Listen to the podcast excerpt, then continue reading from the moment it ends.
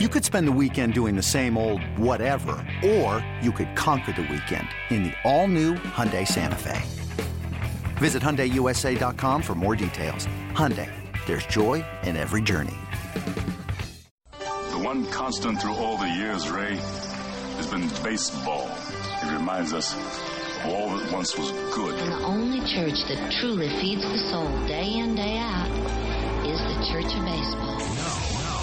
White Sox Weekly, presented by Miller Lite, the official weekly talk show covering all things White Sox baseball. The latest news and views from players, coaches, and direct from the front office. White Sox Weekly on the proud new home for Chicago White Sox baseball. WLS AM 890. Oh, welcome into White Sox Weekly here on WLS AM 890. I'm Connor McKnight. This is it.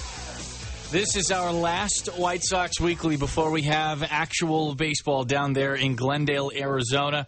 Excited for it and excited for the show this afternoon. We've got plenty to do and uh, real stuff down in Arizona to talk about. Here's how you get in touch with the show. We've got some time for phone calls this afternoon. We got a conversation coming up with Scott Merkin of MLB.com, who is down there in Arizona and checking out everything that there is to be checked out. We will also speak with, well, technically speaking, I have already spoken with Carson Fulmer. Uh, They're working out right now. They're busy.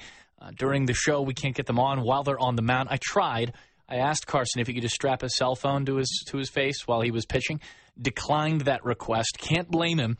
Uh, but we talked to him earlier this morning about what his spring and off season was like. A couple of philosophical pitching questions as well. So we'll talk with Carson Fulmer uh, a little bit after the 12:30 news as well. It is a darn good conversation.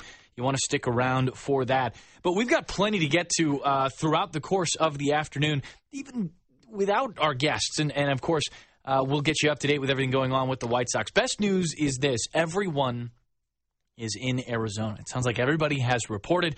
Jose Abreu a little tardy. His plane got delayed, but is there. Uh, that's the good news. The bad news is, well, I suppose it's good news for those of us here in Chicago, is that it is warmer here in Chicago. 61 degrees right now, says my weather app. 60 degrees and rainy in Phoenix. I'm sure they'll survive down there in the Cactus League. Uh, but it is it, it's quite a weekend. It's an interesting, fun little weekend to start out what is uh, what is the 2017 journey. Really at, when you look back through it, there's a couple of different start dates, whether it's the start of spring training baseball, which is coming up on the 25th, 26th, and 27th for the White Sox. And you can hear all of those games, every single one of them, 25th, 26th, and 27th, right here on WLS AM 890. We'll do the full pre and post game show for the weekend games on the 25th and the 26th. Get you up to date. Of course, our next White Sox Weekly uh, will be from Phoenix, from Glendale, I should say, on the 25th. It's the uh, White Sox and Dodgers, both of them playing in their home park there at Camelback Ranch. Uh, we'll get you up to date and a bunch of interviews and everything. As I'll be down there talking to a couple of people and players and coaches and whatnot, bringing everything we possibly can from spring training for the White Sox. Uh, so all three of those games will be on the station here, and then of course we'll bring you the uh, other games throughout the course of spring training. But the other two, they're going to have full pre and post game efforts. Uh, will be the fourth and fifth, the weekend games of March fourth and fifth, and of course White Sox Weekly throughout spring training. Your source for information on your Chicago White Sox. But those are our, or that is rather, our broadcast schedule, and we'll make sure you have it so that you can uh, you can get your White Sox fill when you're driving around. Let's be honest, if we got weather like this next weekend and the weekend after, I would imagine you're out about and doing things. And the best way to consume baseball when you're doing that kind of thing, it's the radio. There's no way. There's no real way around it. 312-591-8900 is the phone number here on the show. You want to talk a little White Sox, and there is some uh, a little bit of breaking news, some small roster movement here uh, in the last uh, 12 hours or so for the White Sox. We'll bring you up to date on. We'll talk to Scott Merkin about what's been going down in spring. And uh, of course, as everyone reports to spring training, beat writers and players alike, conversations about what you were up to over the offseason and, and exactly, you know, kind of the loose ends from the uh, from the season prior get tied up and kind of wrapped together into a you know, a little more cogent kind of flow, I guess. So we'll, we'll get you know, the latest for, from a couple of different guys. Carlos Rodon has a different approach to spring that we'll talk to Scott Merkin about in a little bit. Uh, Tim Anderson has, and, and I've spoken about this a couple of times on White Sox Weekly because I, I find other than all of the potential rookies that the White Sox could bring up to the major leagues at the start of this season or at different points during this season. You know, I'm talking about the guys acquired in the sale and Eaton trades. Other than, you know, the hype that's going to be around those guys as long as they're in big league camp, I, I kind of find the development of Tim Anderson, seeing what that guy does with the little bit of baseball he played in the big leagues last year, the struggles, the adjustments, the successes that were had kind of in that in that order. I, I found it really interesting to see exactly how he's changed, what kind of adaptations he's made. Because if you look through Tim's numbers throughout the minor leagues, there have been, and there's a lot of players like this. This is fairly typical for uh, a swing profile like Anderson has. He's hacky, hackish, likes to swing, doesn't walk a whole lot, um, but has some power, has a ridiculous amount of speed, and when he does make contact, which is, is fairly often, his contact rates are pretty decent.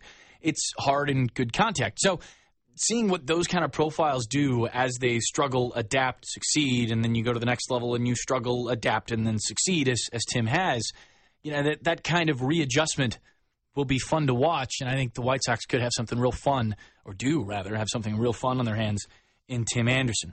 Let's see, a couple other pieces of news and notes. Want to throw this out to you. You can follow us on Twitter, as always, at C1 McKnight, C, the number one, McKnight uh, on Twitter, and you can toss your questions and thoughts to us to get at us uh, so that we can get to them here on White Sox Weekly throughout the week at that Twitter handle. We'll be throwing out stuff throughout the course of spring training and the regular season where you can get involved with the show here on White Sox Weekly. Uh, but I'll throw this out on Twitter too because I, I was John Dempsey in our newsroom actually shot this article to me, and I'd have missed it otherwise. I, don't know why.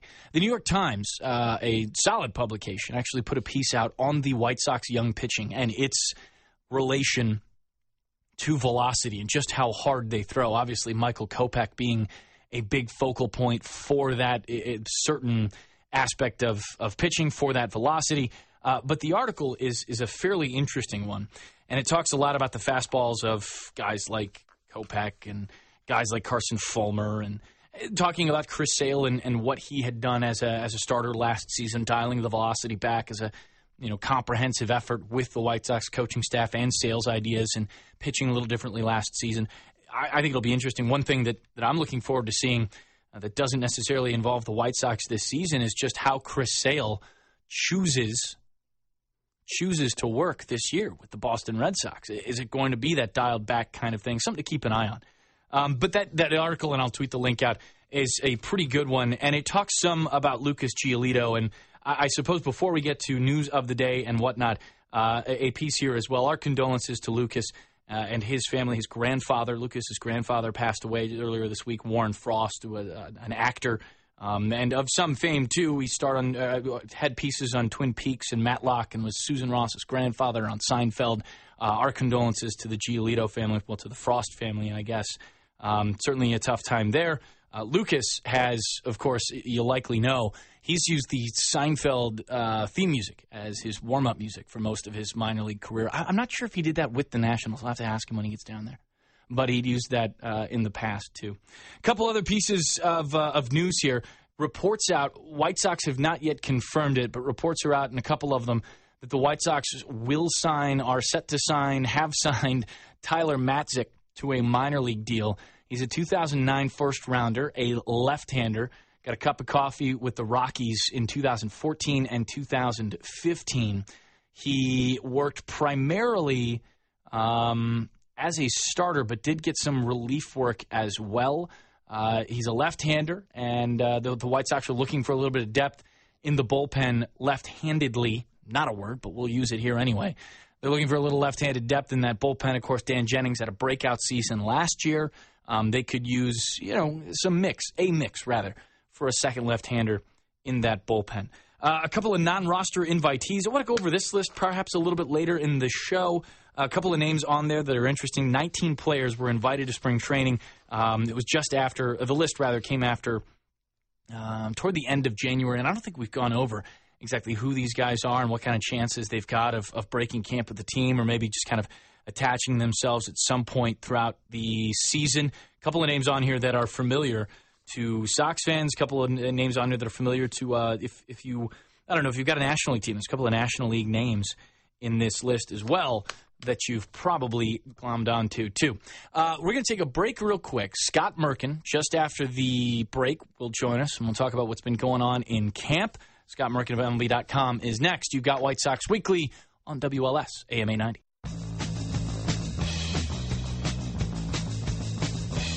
Welcome back to White Sox Weekly here on WLS AM 890. Hitters have now reported to camp in Glendale, Arizona. So is Scott Merkin of MLB.com. Merk, thanks for coming on the show. Appreciate it as always. And I suppose we'll get it out of the way right away.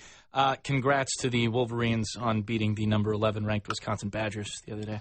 Yeah, they they split the season series. Although they play, I think they played even better in Wisconsin when they lost the game. And I thought so. You guys didn't have Koenig, and Michigan needed to win more than Wisconsin, but still, still a nice a nice win for the Wolverines. Should be an interesting uh, Big Ten tournament. Look forward to watching some of it down there with you in Arizona. You've been seeing uh, you've been seeing some of the big guys, the big guns report for the White Sox, and some of the things you've been writing about Carlos Rodon and his approach to spring this year has been uh, has been somewhat interesting. It's a you say slower. Is that the, is that the right way to term it?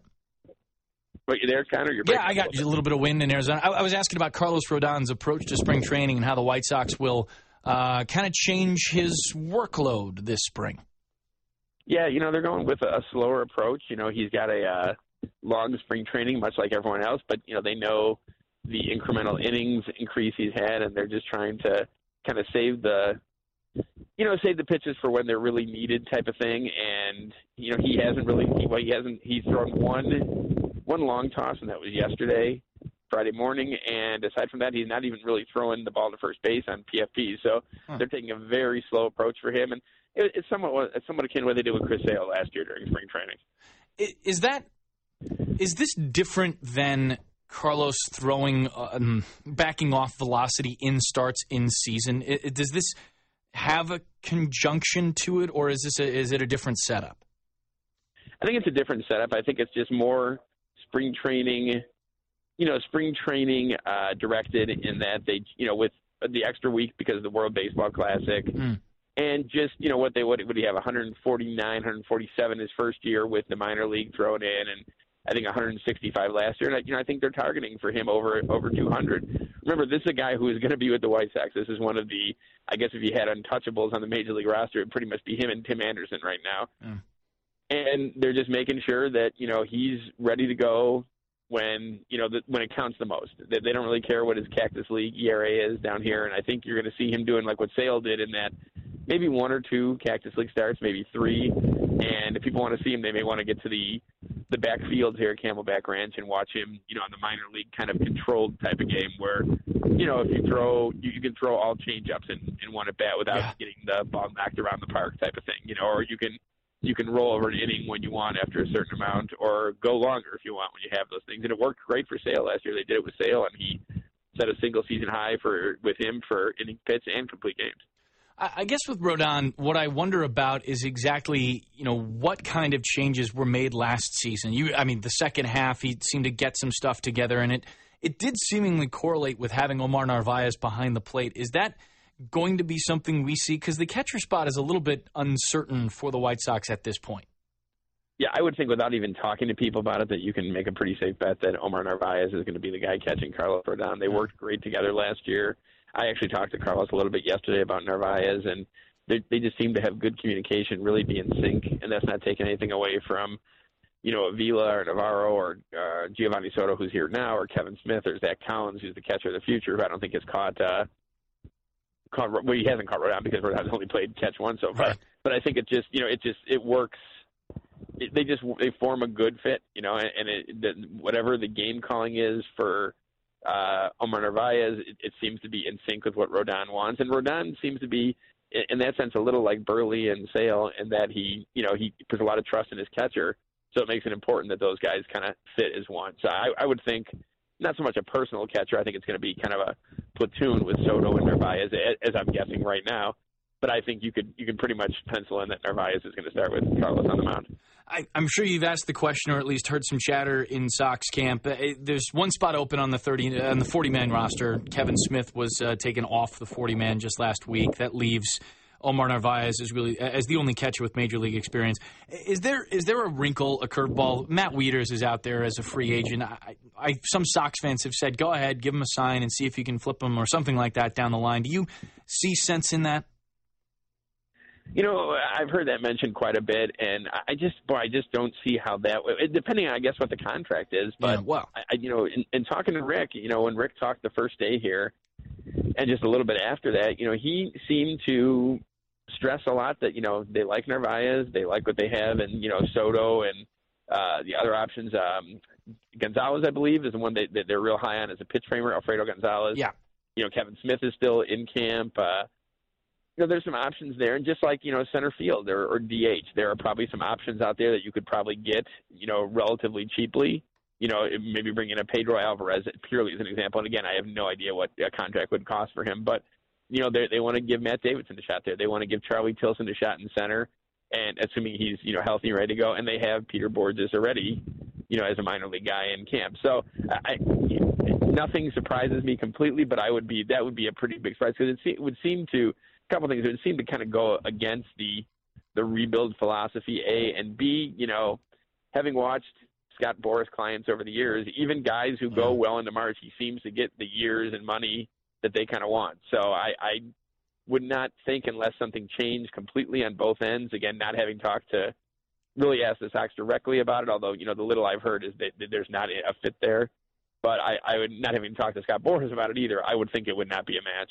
Scott Merkin, MLB.com here on White Sox Weekly for another minute or two. I, I know you guys talked to Brett Lawrie today uh, about the injury that kind of ended his season and how somewhat nebulous it was. We talked about his tweets a couple of months ago. Boy, I could remember when. I wish I could remember when it was. I think it was right around the winter meetings times. I think we talked about those tweets here on the show. Can you explain what Brett Lawrie was talking about in terms of his injury last year? You know, he he said he, it, it, it's kind of almost a little technical to explain, but he said that last off season he had a little bit of I guess it was back tightness, and when working out didn't work, didn't kind of cure it. And I know uh, back instability, and having my own back instability among many other instabilities in my life. I know that they do stress. You know, you, you try and work out and strengthen the muscles around it. That yeah. makes total sense. Yeah. And that's what I've done. You know, when I went to physical therapy, and that so it didn't work for him.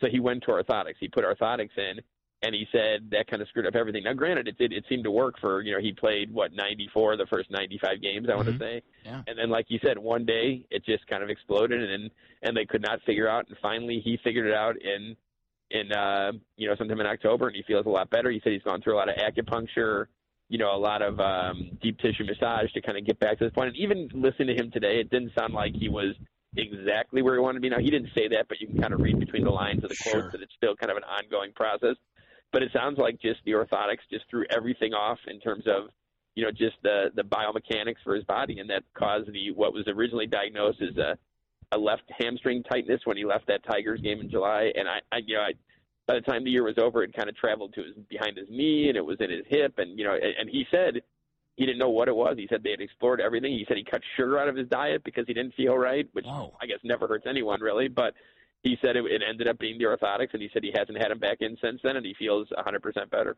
I think the White Sox beat should cut uh, sugar out of their diet this year collectively. I, I, think none of us would be hurt by that. That's for sure. uh, Merck, you're, you're, probably not looking at the 19 players, the list of 19 players the White Sox invited to spring training, so I can help you out with some. 19 is okay. a lot to remember. But are, is there anybody on that the non-roster invitees? I'll just list a couple of names here that have major league experience, but feel free to throw one in there that that doesn't. Uh, you got a guy like Cody Asche, Everth Cabrera, Anthony Swarzak, Geovany Soto, obviously, Matt Purke, Corey Luebke. Anybody on there that you think who's not Geovany Soto because we mentioned the catcher spot, and that, it's probably the likely thing to do. But is there any uh, non-roster that that perks your interest a little bit here? Well, it should be interesting because there's a, a, a few guys who could, you know, compete for like the 25th man on the roster and then the last bullpen spot or 2 mm-hmm. And you mentioned a couple right there in Swarzak and Luebke, and let's not forget Peter Bourjos, who I, I would think is a pretty safe bet to make the team and probably, you know, split time with Charlie Tilson out in center field. Hmm. But, you know, they're 40 mans at 39 right now, so they'd have to do a little bit of adjusting. As you mentioned earlier in the interview, you know, they have to do a little bit of adjusting to get someone on there. But, yeah, I think Luebke's an interesting case. Swarzak's got major league experience. I know Coop likes relievers with the major league experience.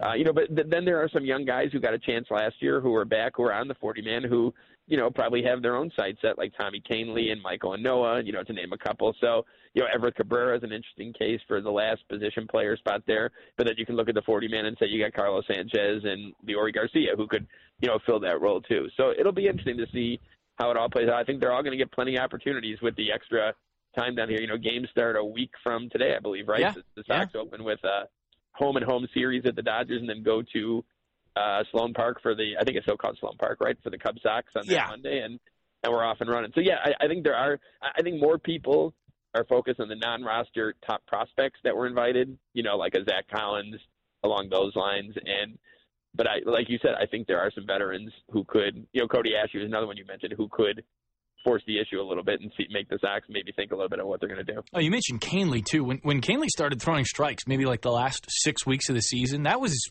actually some pretty impressive stuff. Yeah, you know, our, our, we have a uh, great writer covers the Rockies, Thomas Harding, and he mentioned to me that his stuff is unreal. It's just the strike zone, you know. Yeah. And if he can get in the strike zone, he's a great guy to have, you know. And I, I think people remember him maybe more for situations that he probably shouldn't have been in. You know, like the end of that horrible Royals loss when they were up seven one in the ninth, and I think he ended up getting the blown save. Yeah, it right, was a rough ball game. guy in the game. But I mean, he, you know, he he's got some talent. Yeah, there's no question. He pitched real well on the stretch, and he's, you know, he's certainly right in the mix. I, I think if things stay as they are right now, you pretty much have what Robertson, Jennings, Petricka, Jones, and University of Michigan's own Zach Putnam as the five who are who are locks. And then there's a lot of candidates for those last two spots, and a lot of pretty decent candidates you can have. And you know, we're not even talking about Zack Burdi, who I'm guessing is going to start the season in the minors, but will be up, I would almost guarantee, during the course of the 2017 season. He's my bet for first uh, first rookie call up. He's my bet for first That, rookie that's a good that's a good call on your Yeah, part. I think I, I know some people, some national people, and and, and understandable, eh, eh, understandably, have said that they think Moncada could force the issue, hmm you know, out of spring training. But I think with three solid candidates that could take second base at the start of the season in Lawrie, Saladino, and Sanchez, that I think they're going to give Moncada a little bit of time, and I, I think he'll play in the big league level this year. I really do, but I think it'll be later in the season for him. So I think you're right about Burdi being the first one. Merck, appreciate it as always. Uh, looking forward to seeing you in a couple of days, man. All right, Connor, take it easy. Enjoy the warm weather. I think it's warmer in Chicago than it is here right now. It, and not raining. It's really nice out. I'm going to go throw. What's not, it stopped raining here, but I, I keep seeing all these Facebook pitch, peaches. Uh, is one more time, pictures of beaches, which ended up being peaches uh, from my friends in Chicago. So I guess they're enjoying the warmth. Oh yeah, no, it's it's gorgeous out here. Absolutely, I'll bring some with me. Excellent, sounds good. All right, see you, Scott. All right, talk to you later, Connor. Bye. Scott Merkin, MLB.com, hanging out with us here. He is down there in Arizona, and I'll uh, I'll be there soon. Hopefully, it'll be warmer there. Uh, we gotta we gotta hit the news right now. But coming up after the news, it's Carson Fulmer of the Chicago White Sox on WLS AM 890. Welcome back to White Sox Weekly here on WLS AM 890. The 2017 Ballpark Pass goes on sale this Tuesday, February 21st at 10 a.m. For only $39, you can go to all 11 home games in April, excluding opening day. Plus, for limited time only, you can add opening day tickets to your pass for an additional 25 bucks. Don't miss out on this incredible value at an unbeatable price. Visit whitesox.com slash ballpark pass for more information. White Sox pitcher Carson Fulmer joins us here from Glendale, Arizona. Thanks for coming on White Sox Weekly. Carson, saw you at Sox Fest. Nice to catch up. Uh, how was your off season? How has spring started? And how are you feeling down there in Glendale? Yeah, uh, my off season went great. Uh, I was actually in Seattle quite a bit with my fiance, and uh, was able to work out at uh, University of Washington. So that that was nice. Um, That's a then went gorgeous down to Florida. campus. Oh, it's it's gorgeous. Oh, my God. I, uh, I really enjoyed uh, Seattle and you know the neighboring cities, but um, then went down to Florida for a little bit to train before reporting here, and um, I feel great. I uh, you know tried to work on a couple of things that I took from last year and uh, feel great coming into spring training. Uh, two bullpens down, and we're going to face live hitters today. So we'll uh, we'll see what happens. But I uh, I feel really good on my end. Have you checked the list of uh, which live hitters you're facing? Have, has the trash talk commenced? Have you started? No, uh, no, no. I don't I don't think they even tell us. You know, but. There's uh there's always a little bit of chatter, which is good. Do But, you um, do you know? I mean, is there a group from which you'll face? I'm just curious as to as to who's going to be staring down the barrel here this morning. yeah, I still don't even know that. I, I know what field I'm throwing on, and that's pretty much it. So they kind of, uh, I wouldn't say keep it from us, but they uh, try to keep it pretty, um, or keep us guessing for the most part. So let me ask you this, Car- Carson Fulmer here on White Sox Weekly. I-, I know that spring training has become something so different than what it was 10, 15, 20, 30 years ago. I mean, guys are, you know, it's a year round job now, and you stay in shape the entire season. I, I wonder though, like when do you start mixing in off speed stuff in your uh, in your off season or in your spring training? Have you started to throw that curveball yet? And when does when do breaking balls kind of come into effect, or, or changeups for that matter too? I know that's a little different too. Yeah, I mean, obviously the main focus for us is fastball command. Uh, I know Coop talks about that a lot. Mm-hmm. Uh, being able to locate your fastball on both sides of the plate down. Um, so obviously, when we throw bullpens or even play catch, you know, our main focus is that, and the changeup as well. You have to. It's such a really. It's such an important pitch for for us because of the you know the speed difference and being able to locate it as well. Um, so we really focus on doing that, but uh, you know, spinning breaking balls. I, I threw a couple of cutters and uh, definitely spun a couple of breaking balls towards the end uh, of when I was in Florida, mm-hmm. uh, right before I reported. And really, my my last two bullpens, I haven't spun one breaking ball. It's just being able to command my fastball, throw my changeup in the zone, and and I've done a couple of cutters because obviously you know you have to throw something because of, of game starting here soon. But uh, today I, I look to throw. Uh, I'll look to throw a couple of breaking balls and, and kind of fill that out. But um, you know that that's for me. My breaking ball is a pitch that I like to throw, and I feel really comfortable throwing it. So it's a pitch that I always focus on, but you know can kind of wait and, and work on my other pitches um, for the meantime. So uh, it's a pitch you kind of just you know you, you kind of uh, work into and and definitely uh, work on towards you know the beginning of games here soon.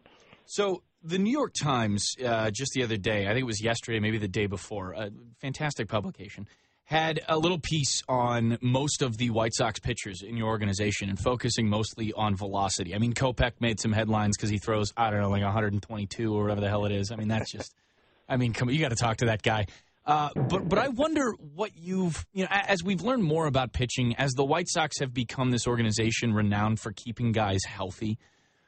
What have what have you learned about velocity, about your own um, about your own craft, about your own arm, and and how to protect it, what velocity does to it, and how you can kind of look out for yourself throughout a season. Uh, yeah, absolutely. Uh, I've always kind of grown up in, in an old school family. Um, my my coaches have been really old school, so I've I've grown up around long tossing and you know, being able to throw the baseball every day. Some days you're not going to feel good, some days you're going to feel great, but being able to to maintain your stuff um, is really important, and being able to get through games is really important because it helps your team and the pitching staff as a whole. So um, I've always long tossed. Uh, I feel like that's you know, knock on wood, is, is what kept me healthy for such a long time. Um, and I'll always continue to long toss. It's very important to me. But uh, if you look at guys like Giolito and Kopech and, and the guys that throw hard, they long toss and they're always throwing the baseball. And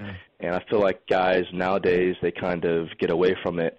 And you don't really have. I'm not necessarily saying you have to go out and throw and throw and throw. You know, obviously some days are a lot lighter than than others, but being able to to still get the baseball and still throw it uh, every day, even though you may not be feeling you know 100%, it is important to to stay you know maintain and, and to stay healthy. Um, at least you know from what I believe. And so uh, and, and and to the other side of that too, velocity is is obviously really important. Guys that throw hard have a ton of success, but you know being in the big leagues last year and, and seeing the approaches of you know the, the hitters that I was facing, velocity really doesn't matter too much because if you throw 102 or you throw you know 82, you still have to locate your fastball and all your other pitches because you know if you still leave the ball up in the zone, it's going to get hit. So it was really eye opening for me and and uh, but like I said, velocity is is really important. It's something that you know as a pitcher you love to have, but being able to locate that you know mid to upper 90s fastball is really important. When did you first break 90? Do you remember? Uh, I don't remember. Sometime in high school, uh, like I said, I I made a big jump through a long toss, and my high school coach got me on that, and and I uh, have stuck to it ever since. So, um, it it definitely uh, gets you ready and and you know helps you get through ball games. That's nuts. I, I had a when I broke seventy five, I had a parade through the high school parking lot. I, clearly, there's a difference between somebody who's good at this and somebody who just kind of hangs out and throws around. Do you? Did you remember when? Because you're known for your movement on a, a pretty hard fastball as it is. Did did you always have that kind of dance on your heater, or is that something that kind of evolved as well? Yeah, um, you know, early on I was strictly just a four seam guy. I really didn't feel too comfortable with my two seam fastball. And then when I got into college, I, I had to mix it up. I had to throw, you know, a four seam and then kind of throw a two seam off of it, just to just to change up the eye level and and uh, you know, you know, change up what the hitter's seeing. So I got to college, and my pitching coach really emphasized throwing the two seamer, and ended up being a really good pitch for me. So. Yeah um, I've thrown it ever since, and especially with the big league baseball, those balls like to jump a little harder and, and more. So I uh, I love throwing my two seam fastball. I love throwing my four seam fastball. That's the fastball is my favorite pitch to throw, and because of how important it is, and you know how you have to locate it all the time to have success. I, I was thinking about uh, w- talking to you this morning. No secret to White Sox Weekly listeners. Obviously, we're talking to Carson uh, early on in the morning this afternoon, and while this show's airing, you're you're hearing it a little delayed. He's got work to do. But I was thinking about your your growing up, your um, your education in pitching, Vanderbilt, and now you know the White Sox and Don Cooper. That's that's a pretty cool pedigree to have. I wonder, you know, we talk so much about learning from your coaches, learning from guys like Quintana or Carlos Rodon who have been through this. What what are you able to learn from your peers, guys who are at the same, you know, advancement level as as you are? Is there something you can take from guys like that? Uh, 100%. Um, you know, what makes our organization so special is the guys that are in it and the pitchers that are in it for me, especially. Um, you know, I was lucky enough to have Sale around last year, and, you know, with Quintana and Rodon, uh, as a young guy, you have to be around guys like that to be able to, you know, see what the routine is on and off the field. Um, off the field is just as important as on the field. Just getting yourself mentally prepared and and making sure that you do the necessary things in order to uh, get yourself ready to go out and pitch every five days or to pitch every day out of the bullpen. Um, you know, obviously, being around Quintana and Rodon and Sale, they take you under their wing and they you know want to take the time to show you what exactly it takes in order for you to have success in the big leagues um you know, last year I was in the bullpen, so I was around, you know, uh, Nate Jones and uh, Robertson and and Jennings. You know, th- those guys are, you know, there's a reason why they're professionals is because um, they prepare themselves. But you know, for me, looking up to them, it was their willingness to, you know, have patience with me and, really focus on, you know, making sure that I knew what it took for me to get ready for us to win a ball game. So I uh, I really am, am fortunate to be around guys like this, and you know I'm really fortunate to to have another season around guys that I knew last year. Talk with Carson Fulmer here on White Sox Weekly for another minute or two. Did you learn anything about how you like to learn, how you like to absorb information? I mean, I know when when guys hit the big leagues, they'll give you any number, any stat, any tendency that you want to have did something about your, you know, the way you assimilate information about hitters change over the last, you know, nine months or so? Uh, I mean, it has to. Um, you know, for me, when I, I just to kind of give you a little background, I, I just wanted to go to to college to help my parents out uh, and get a scholarship to go to school, and and lucky enough, I was able to, you know, go to, in my opinion, the best school in the country, uh, in Vanderbilt, and and Coach Corbin really opened my eyes up to um, the humble side of things, and then really, um, you know, looking at information and, and really taking the time to have success that you want to have. Mm. Um, so it definitely all started there. Uh, he's like my second dad, so he uh, he definitely got me prepared. But when you get to the big leagues and you get into the minor leagues, you have to. I mean, this is your job. You have the job title of being a professional baseball player, and I take a lot of pride in that because you have to you have to get into the field early um, you have to do your homework, you have to do your studies, and and it's just like you would at any other job. You have to be prepared, and um, you know they have every information as well as you know. Um, they have every information that you need, and it's all in your hands. But being able to to set time aside and get into the field early and really, you know, uh, study what your task is going to be is very important. And um, you know, I'm still in the learning process. I'm still learning, you know, how to to get the information that I need. But I, I think the time will just uh, you know, iron things out and, and, get me even more prepared than I am right now.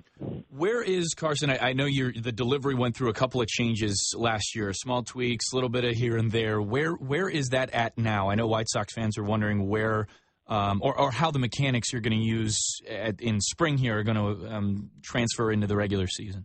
Yeah. Um, so, I mean, obviously last year being in the big leagues was great. Um, there was a couple of little bumps in the road that you know, as a young player, I'm glad I faced because it kind of, you know, uh, made me learn from, you know, failures that I had there. Uh, being sent down to AAA, uh, I was around. Fortunately, I was around uh, our pitching coach, uh, Richard Dotson, and he uh, he taught me a couple of things. You know, with the success that he had in the big leagues and his size and and you know the struggles that you know he had early on. It, it was nice being around guys like that because they've been there and and you know they've had to change, and then all of a sudden he ends up winning, you know, over 20 games in the big leagues mm. uh, in a year. So it's um you know, I, I needed that. Obviously, being sent down from the big leagues is one thing, um, but you know, with me being who I am, I, I had to keep my head up and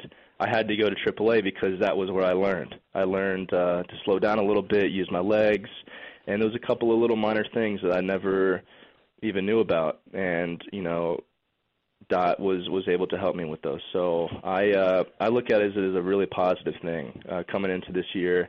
Um, you know, I think I really have a good chance of of making a big impact on uh, on the big league team and and uh, you know helping us win games here moving forward. I know White Sox fans feel the same way. Uh, a couple of quick fire ones before we get you out here. Ready? Of course. All right.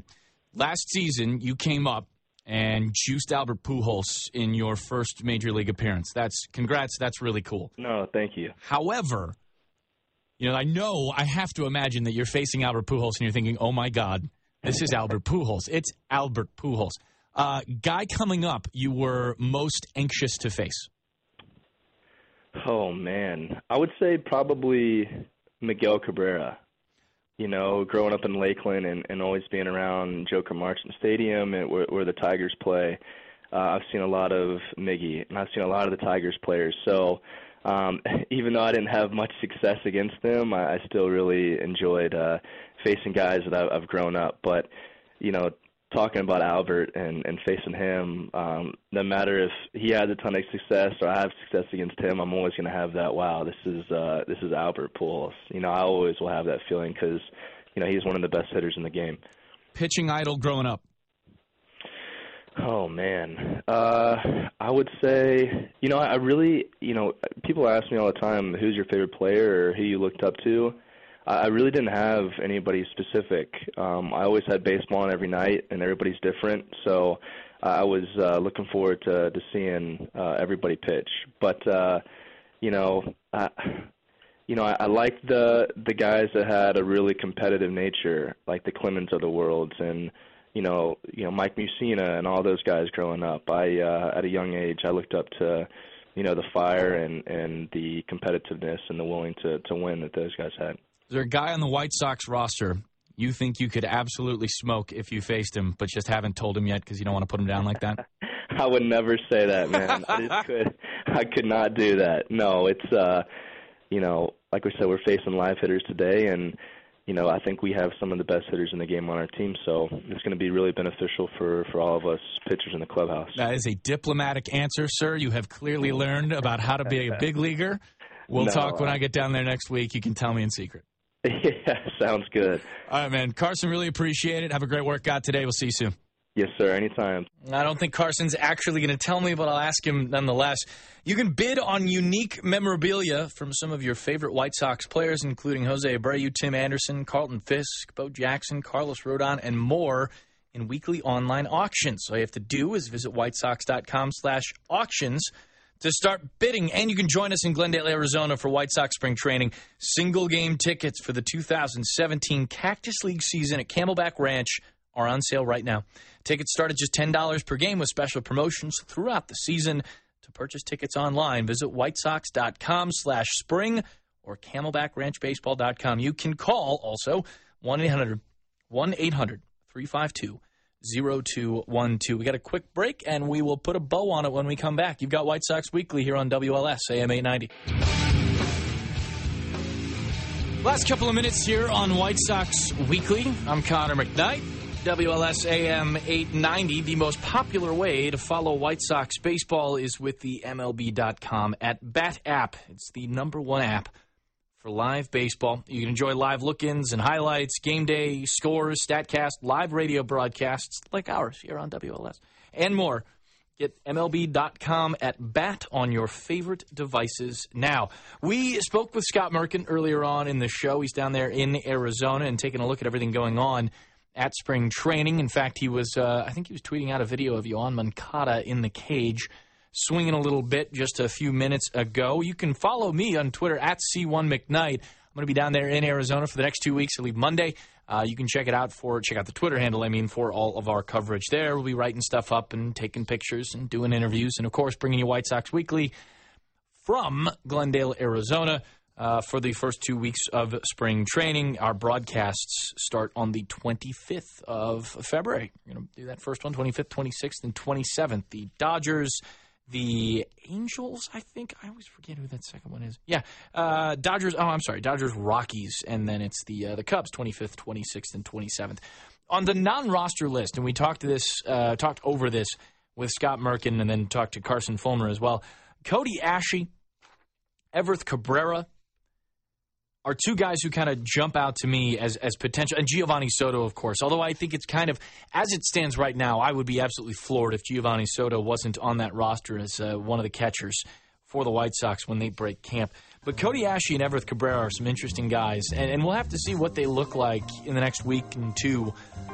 Uh, they're guys coming back and trying to make their name after being uh, impact players in Everth Cabrera's case and Cody Asche, a first round pick. I'm, I'm, sorry, fourth round pick, but a top prospect for the Phillies just a couple of years ago. We'll see if the White Sox took flyers on guys that, uh, that can make an impact. You can join us for a fun season of White Sox baseball with your own customized Pick 7 or Pick 14 plan. Choose your favorite games and promotions. Enjoy savings off the individual game ticket price. These plans are available right now, so secure your seats before individual tickets go on sale. For tickets or more information, visit whitesox.com slash season tickets Call 312 674 1000. Thanks to Scott Merkin. Thanks to Car- Carson Fulmer. Thanks to Justin Basic, our producer here on White Sox Weekly. Thanks most of all to you for calling and tweeting and listening. We'll be back at it next week from Glendale. I'm Connor. Have a great week. Spring training starts on Saturday. You've been listening to White Sox Weekly, presented by Miller Lite, the official weekly talk show covering all things White Sox baseball. Listen every week for White Sox Weekly and listen to White Sox baseball right here. WLS AM 890.